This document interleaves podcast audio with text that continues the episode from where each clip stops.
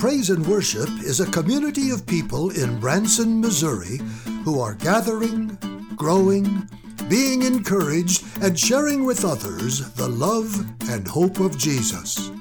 Learn more online at branson.church.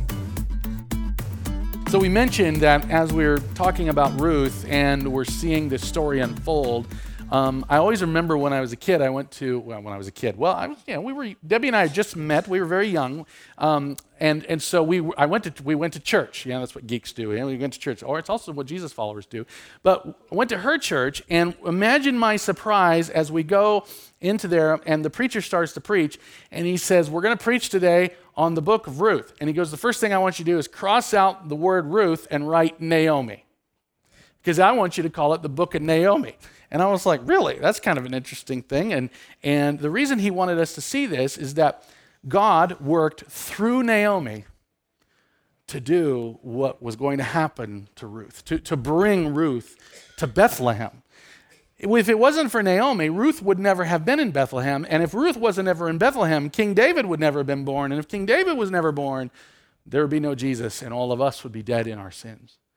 And it was an interesting twist. I was like, well, that's interesting. The book of Naomi, yeah. But the reason we see Ruth as the book of Ruth is because in Matthew chapter 1, when they're giving the genealogy of Jesus, and they're listing all these dudes in the, in the genealogy, there's every once in a while there are a couple of ladies mentioned. And in this case, Ruth and Rahab. Rahab was, was the descendant of Boaz, or the, uh, the ancestor of Boaz, like his grandma. And so, or his mom actually. And so Boaz's mom was Rahab, who was a prostitute who helped the spies get into Jericho.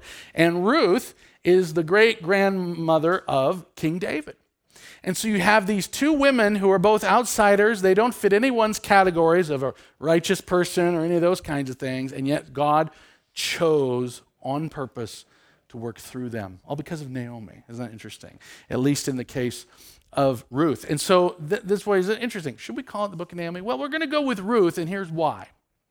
Because in today's story, it's Ruth who has to make some decisions.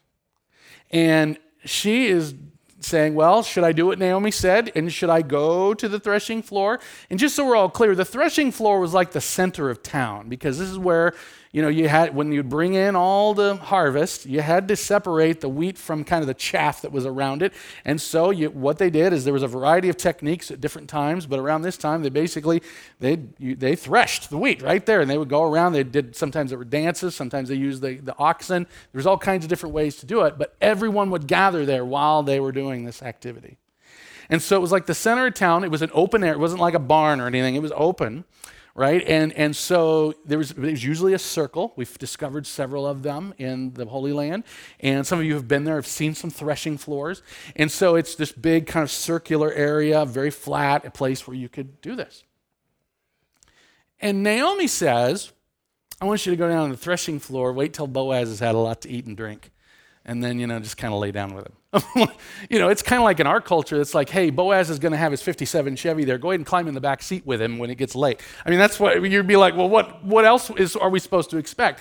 And this is what's going on in the story and and and, and you're sitting there as like is this supposed to be in the bible? I don't know if that's supposed to be there. Let's take a look at this Ruth chapter 3, verse 1. Now, anytime you see this where it says MLV, that's Mark's translation, and when it's out of Hebrew, it took me twice as long, so you need to really appreciate it. So, so that's a joke, by the way. Um, one day, one day, Naomi, her mother in law, said to Ruth, My daughter, should I not seek a resting place? It's the Hebrew word manoah, which is this. It's, it's you know, yes, it would be an aphorism to kind of say your home, a place to settle down. That, that would work. But she's like, it's, it's time. We, we've been back from Moab. We're in Bethlehem. You're kind of, you're learning, you're know, getting to know some people. It's time for you to settle down. That's what Naomi's saying to Ruth. It's time. And this resting place, which is this place where it'll be good, this place where you can call home. And, and, and for us, I, I hope that you can see there's a beauty in this statement by Naomi. So many Christians will have this language like, I'm just waiting for God to open a door. Well, that might be a while because that's not how God works, not in the Bible. he'll, he'll come along and every once in a while he'll give people a kick in the pants. And, and I've had a few of my own, trust me, I could tell you stories. But the point is, is that, is that there, stop waiting and let's go do something. Um, Lou, you're going to have to help me because I'm going to remember the friends you said. But I remember there was this phrase he was talking about his friends. Just do something, and if it's wrong, God will make it right. I, I love that language. That, that captures this story of Ruth chapter 3. Just do something. If it's wrong, and we can read Ruth chapter 3 and go, ooh, that kind of looked wrong, he made it right.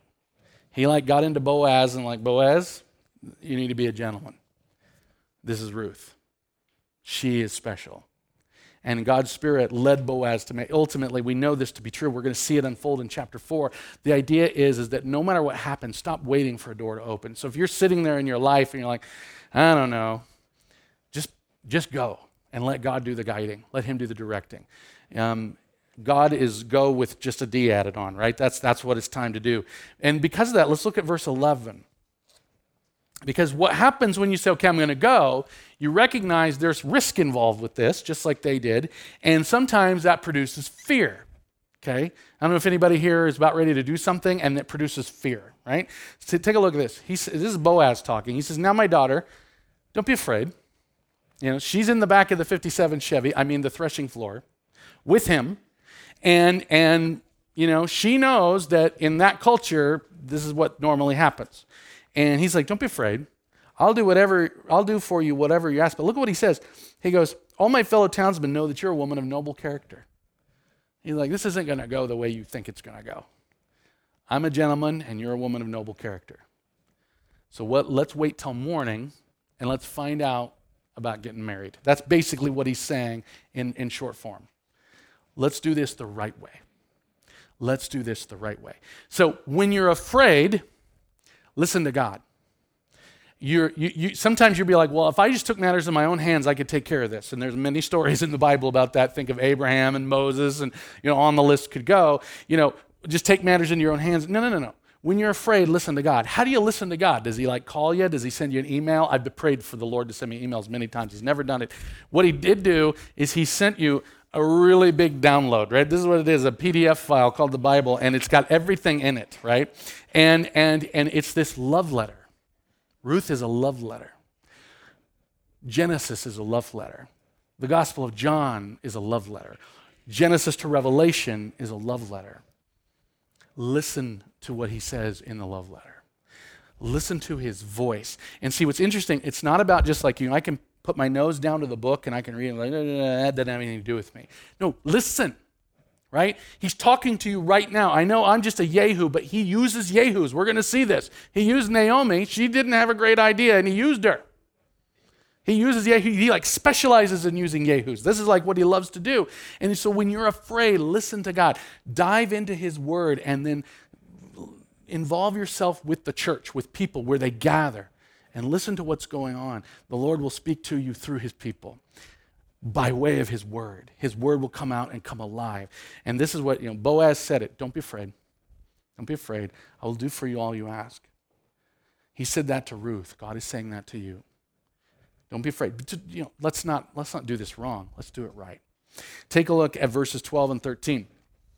Now, this is a lot of people will say to me, you know, God's mad at me. He he he hurt me. He did this to me. He did that to me. And and yes, you could say God does do do things to you, but I'm going to argue that God doesn't do things to you. He does things through you. This is how God works. And so yeah, you could say he does things like he saves you. You could say that he did that to you, and I understand that, but but that's not usually what we mean when we say this. God did something to me. He hurt me. We're like Naomi was in Ruth chapter 1. She said, "Don't call me Naomi, call me bitter." Because the Lord has afflicted me. That was her feeling. And we said that's an honest feeling, which the Lord kept in the scripture for you and for me. That's the honest feeling. We will sometimes feel like the Lord has afflicted us. Look at verses 12 and 13. Let's see what happens. Although it is true, Boaz says, that I am near of kin, there is a kinsman redeemer nearer than I. In other words, he's bringing in this, this cultural practice which came from the Old test came from the first five books of the Bible, the Torah, and, and this idea that there would be there's people in your family that take care of you when bad things happen, right? And so he's saying there is a kinsman redeemer nearer than I, means there's someone closer to you in relation, okay? And if he wants to redeem, good, let him redeem, okay? But if he's not willing, look at what Boaz says. If he's not willing, as surely as the Lord lives, I will do it. See, Ruth could say, Where is this living God that you guys proclaim?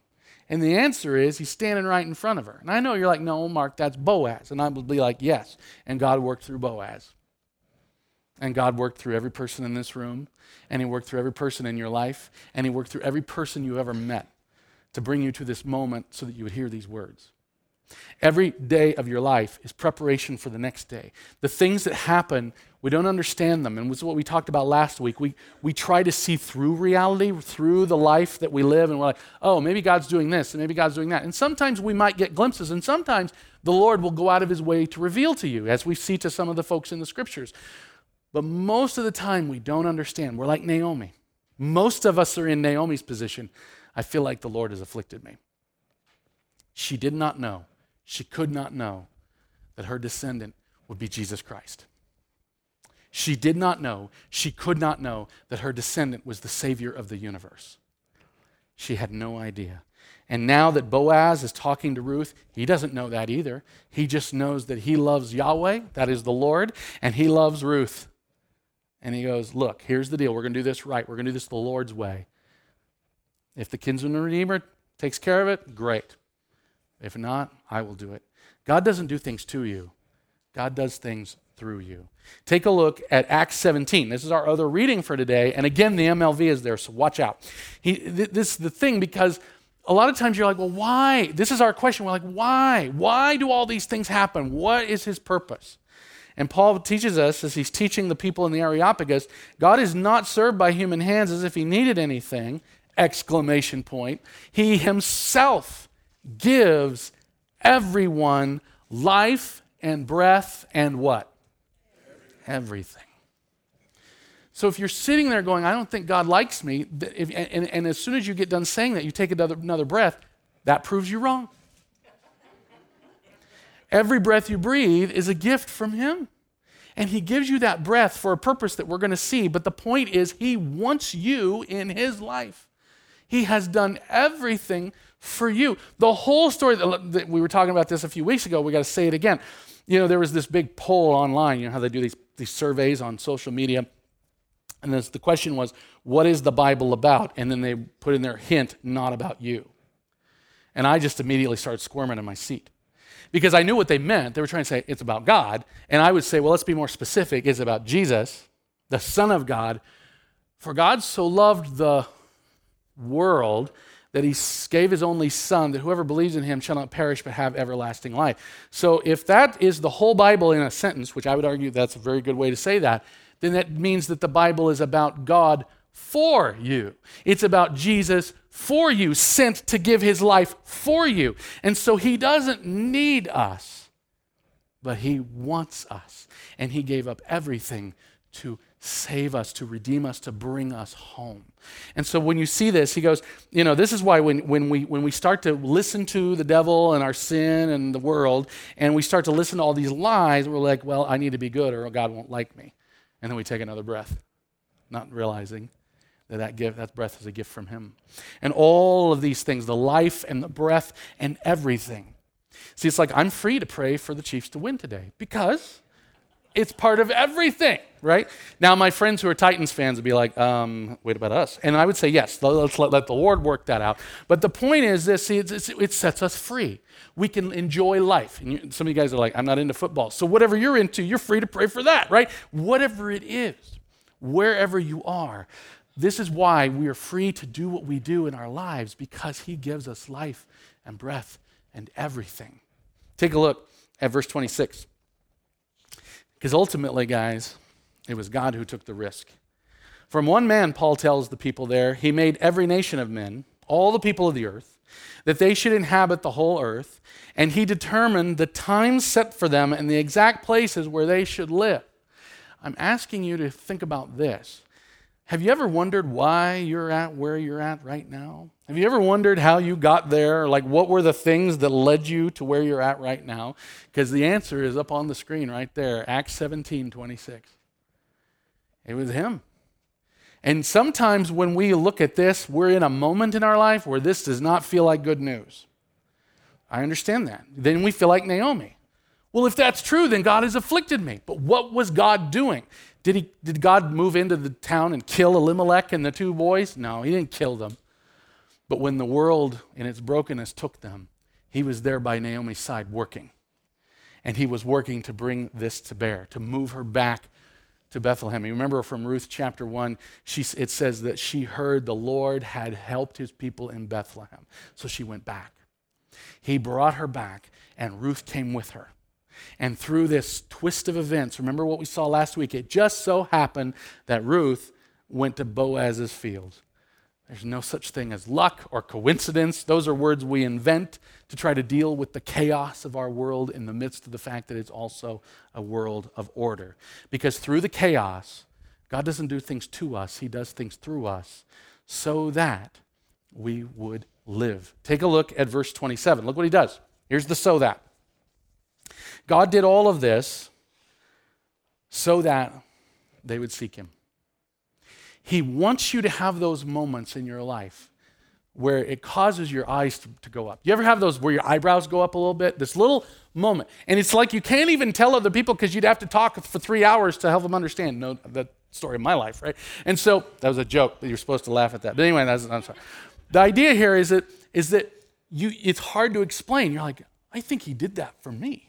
Like he did that little thing for me, and no one else would even get it, but I got it. Um, I always tell the story about how I, I decided finally that I was going to listen to God and go to seminary after about two decades of running from Him. And like Jonah, you can't outrun God. I discovered this. Thankfully, there was no large whale involved. But um, but what there was involved for me was algebra, which is like a large whale. And I, I, had, I had dropped out of college early on when I was young because I was really good at computers. I was an IT guy. And like I knew more than my professors because this was in the early 90s when the internet was coming online as we know it now. And all those things were happening. And and like I was just such a geek, I was into it more than they were. And so I quickly got a job and I didn't need to pass algebra.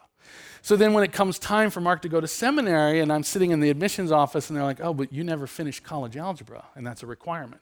I'm like, can we just pretend that I did? Because Mark's not exactly good at, at, at math. And so, long story short, I'm at the end of my algebra class, and I'm thinking to myself, there's no way.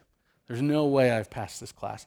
And the professor comes in and he's he is red in the face. He holds up the tests in his hand. He's like, "Who what this is the worst performance I've ever seen." And he and he writes 91 on the board and then he goes dot dot dot and he goes 69. Hey, there was only one A out of all the tests and all the rest of them were 69 or lower. And I just sunk down in my chair. I'm like, I'm going to fail the class. There's no way I'm going to go to seminary. The Lord actually, the whole time, didn't want me to do it. And then about that time, he starts passing out the test and he throws the 91 on my desk. You guys need to know, I didn't get the 91. No way. No way.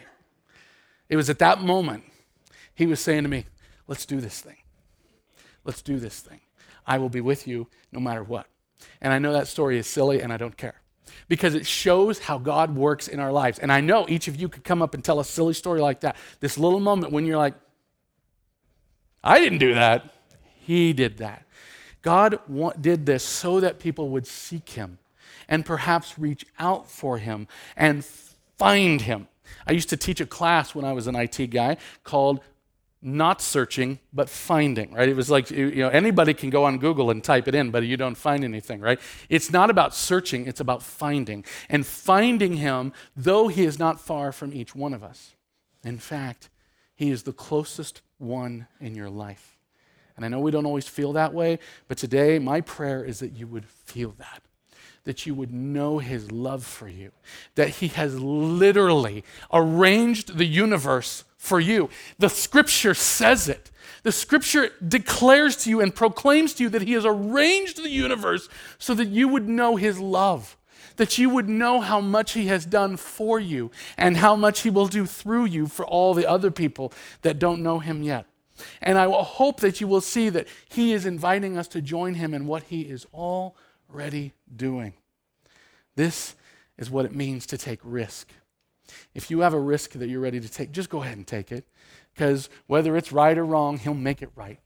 And whether you go up or down, He'll be with you on all the paths. And whether it's a 91 or a 69, remember a couple weeks ago I told you about a 43 I got on a different test, like Hebrew. The whole point is this no matter whether it's good, bad, or ugly, take it, go for it. He has promised to be with you no matter what. Let's pray about that. Father, we ask you boldly that you would hear our prayer. Many of us face great confusion in our life. We face anxiety. We face the idea of taking risks. Lord, help us know that you're in all of it with us and that you have arranged all aspects of our lives. You've determined the exact times and places we should live. Yes, we have quote unquote free will, but what we really do is mess things up with our free will. And so you're there helping us each step of the way. And somehow using the chaos of our brokenness and working through that chaos to arrange this world where people could come to know your love. I pray that everyone in this room knows your love and that everyone who hears these words will believe that you love them and that everyone will know of your love when they look at the cross and they see you on the cross, the Son of God, the Son of Man, paying the price for all of our sins so that we would be free forever. And that we would look at the empty tomb and see Jesus walk out of there for us to be with you forever. Which is why we pray, Father, in your mighty name, through Jesus Christ our Lord, who lives and reigns with you in the Holy Spirit, one God now and forever. Amen.